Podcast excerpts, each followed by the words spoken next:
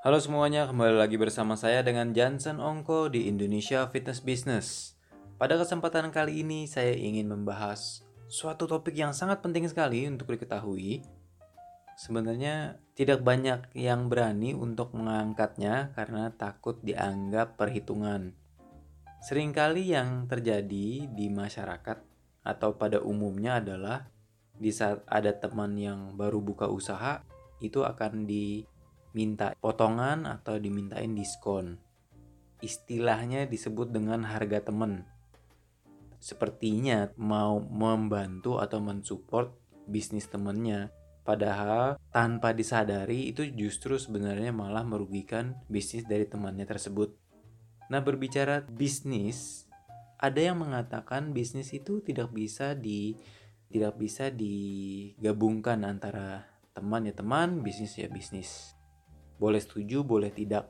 Tapi bagaimana cara kita bersikap terhadap bisnis yang terutama yang baru dibuka oleh teman. Nah, itu adalah topik diskusi kita hari ini. Nah, sebagai teman yang baik atau etikanya adalah sebaiknya tidak meminta diskon, potongan harga, apalagi gratis dengan tujuan mau mensupport usaha teman bukan tujuan dengan alasan sebenarnya. Ini bukannya malah membantu justru malah merugikan bisnis dari temannya tersebut. Tentu sebagai teman akan susah sekali untuk mengatakan tidak. Mengingat lamanya hubungan pertemanan otomatis teman yang diminta akan sungkan dan pastinya akan mencoba untuk memberikan potongan harga, memberikan produk atau jasanya dengan gratis.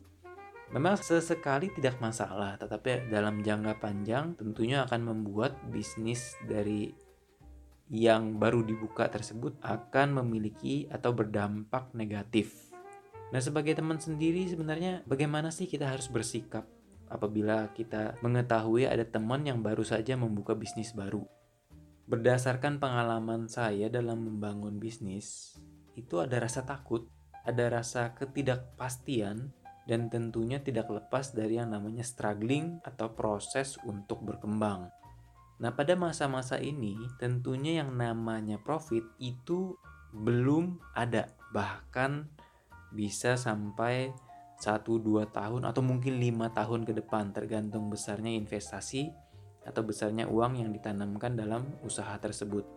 Ini bukan berarti kita perhitungan ke, kepada teman ya, tetapi dengan kita mengetahui bahwa dalam bisnis yang baru itu ada proses yang di mana keuntungan belum ada, alangkah eloknya untuk tidak meminta diskon maupun potongan harga. Jadi apa yang harus kita lakukan sebagai teman? Yang pasti pertama, kalau memang niatnya mau mempromosikan, ya promosikanlah. Tanpa ada embel-embel seperti potongan harga biar saya bantu promosikan, jangan. Kalau mau mempromosikan, memang intensinya adalah mempromosikan usaha dari teman. Yang kedua, boleh nggak sih meminta diskon sebenarnya? Boleh, tapi dengan catatan teman kamu memang menyediakan fasilitas diskon tersebut. Jadi harus diketahui dulu nih, jangan sampai malah dia sungkan memberikan, tapi karena kita minta, otomatis dikasih aja. Ya, seperti yang dijelaskan sebelumnya, lama-lama ini akan menjadi bumerang untuk mereka sendiri tanpa mereka sadari juga biasanya. Nah, yang ketiga, encourage secara moral. Moral encourage itu bisa dengan mengucapkan, "Ayo yang semangat usahanya." Kemudian pantang menyerah dalam berbisnis atau memberikan advice-advice yang mungkin dapat membantu meningkatkan mental mereka itu akan lebih baik. Yang keempat, melakukan kolaborasi bisnis. Jadi kalau misalnya memang mau menolong usaha teman, ini adalah cara terbaik karena kenapa?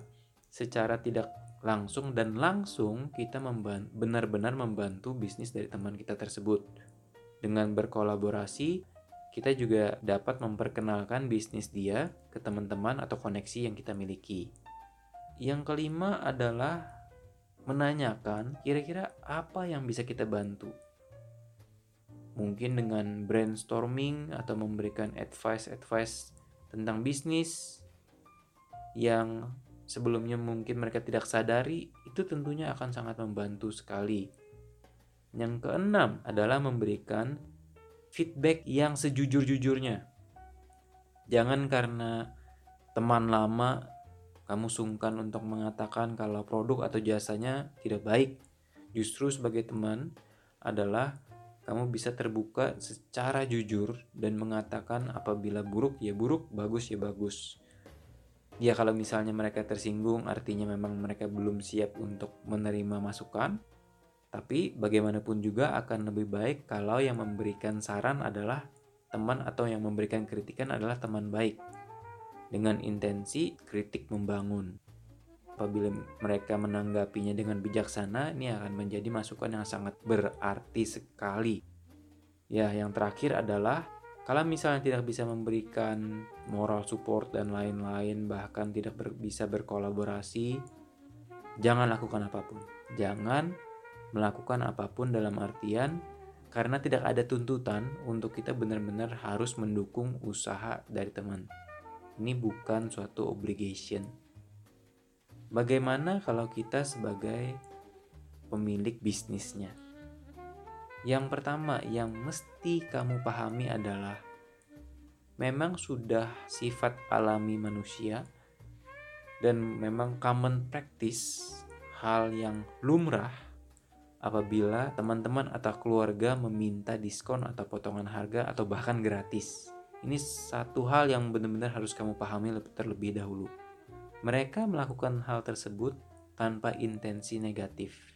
Ada juga dengan tujuan ingin memberikan feedback, jadi beri aja dulu saya produk atau jasanya gratis sehingga saya bisa memberikan masukan. Mereka cara berpikirnya begitu. Jadi jangan lupa satu hal ini. Gak semua orang akan memberikan atau mendukung apa yang kamu bangun. Secara langsung maupun secara tidak langsung. Yang kedua, kamu tidak memiliki kewajiban untuk memberikan diskon kepada temanmu sendiri, baik keluarga maupun teman dekat.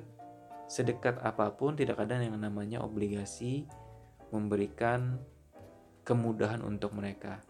Apalagi setelah mengetahui kamu membangun bisnis ini dengan berdarah-darah lah kasarnya. Dan yang ketiga, hanya memberi diskon apabila memang sudah diperhitungkan. Kalau memang out of budget, jangan dipaksakan.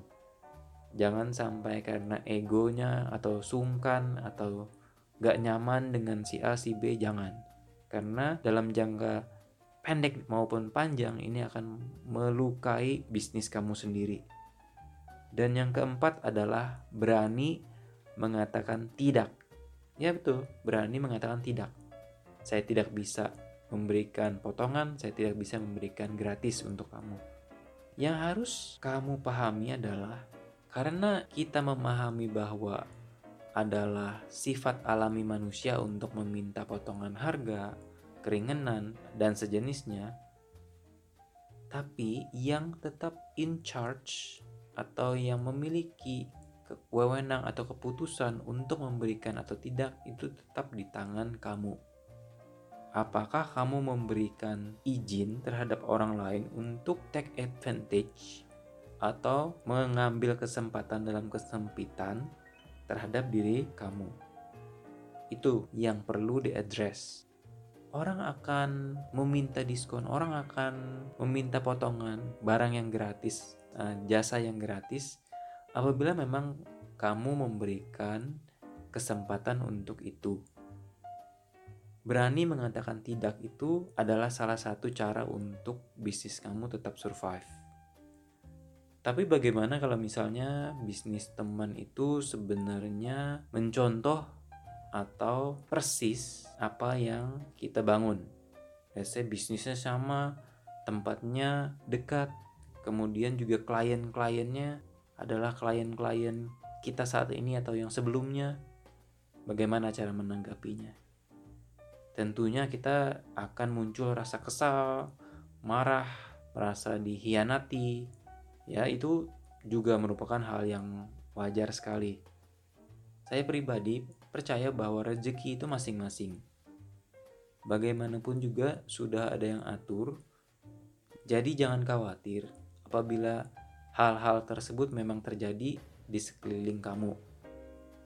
Yang namanya usaha itu tidak akan mengkhianati hasil.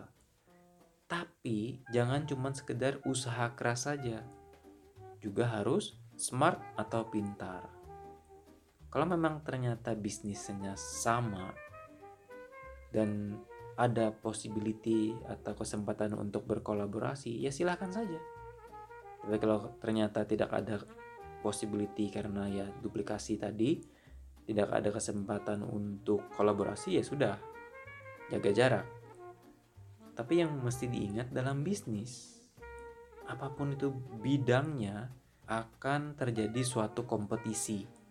Jadi tidak mungkin di saat Anda memulai berbisnis tidak ada yang namanya kompetisi. Baik terhadap teman, baik terhadap orang-orang di lingkungan hidup kamu, baik secara langsung maupun tidak langsung, itu tidak bisa dihindari. Tapi kamu bisa memilih jenis kompetisinya. Apakah kompetisi atau persaingan sehat atau kompetisi tidak sehat. Nah, yang menciptakan sehat atau tidak sehat itu tergantung pribadi masing-masing. Kalau kita menganggap healthy competition, itu tentunya akan memberikan kedamaian terhadap diri kita bahwa kita bersaing secara kualitas, kita bersaing secara baik-baik, sehingga kita pun terpicu untuk selalu memperbaiki diri. Nah, bagaimana dengan unhealthy competition?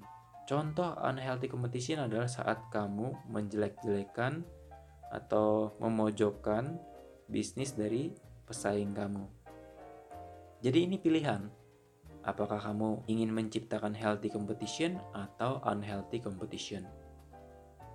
Dan ini harus pilih salah satu, tidak bisa berdiri di tengah-tengah. Karena yang namanya bisnis, kompetisi adalah syaratnya atau sudah pasti terjadi. Nah, bagaimana kalau misalnya saingan tetap ingin melakukan unhealthy competition? Jangan khawatir, konsumen akan memilih yang mana yang benar-benar berkualitas dan mampu memberikan nilai lebih. Nah, berbicara tentang nilai atau added value, saya pernah membahasnya di Upkey Podcast sebelumnya. Jadi kalau bisa didengarkan yaitu topik yang berhubungan dengan dengan price wars. Di situ saya membicarakan tentang bagaimana menghadapi persaingan.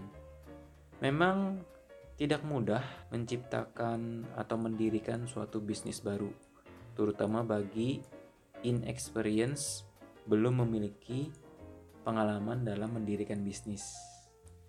Ada rasa takut, ada rasa ketidakpastian, sehingga apabila kita sebagai teman melakukan hal-hal yang membuat mereka menjadi lebih mundur atau membuat mereka menjadi sulit untuk berkembang, maka sebaiknya kita harus mengkoreksi diri apakah di saat teman membuka bisnis itu kita melakukan hal-hal yang kurang pantas dan juga dapat merugikan mereka secara tidak langsung.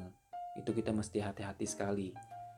Kalau memang mau support, beli produknya dengan harga yang normal. Itu yang namanya the best support untuk teman yang baru membuka usaha. Nah, kalau misalnya kamu ada pertanyaan seputar membangun bisnis, terutama di bidang fitness, kamu bisa langsung DM Indonesia Fitness Business dan menanyakan atau mengangkat suatu topik yang mungkin penting untuk saya bicarakan. Sampai jumpa di lain kesempatan. Semoga topik hari ini dapat bermanfaat dan membuka mata, telinga, dan pikiran para pendengarnya. Salam bugar.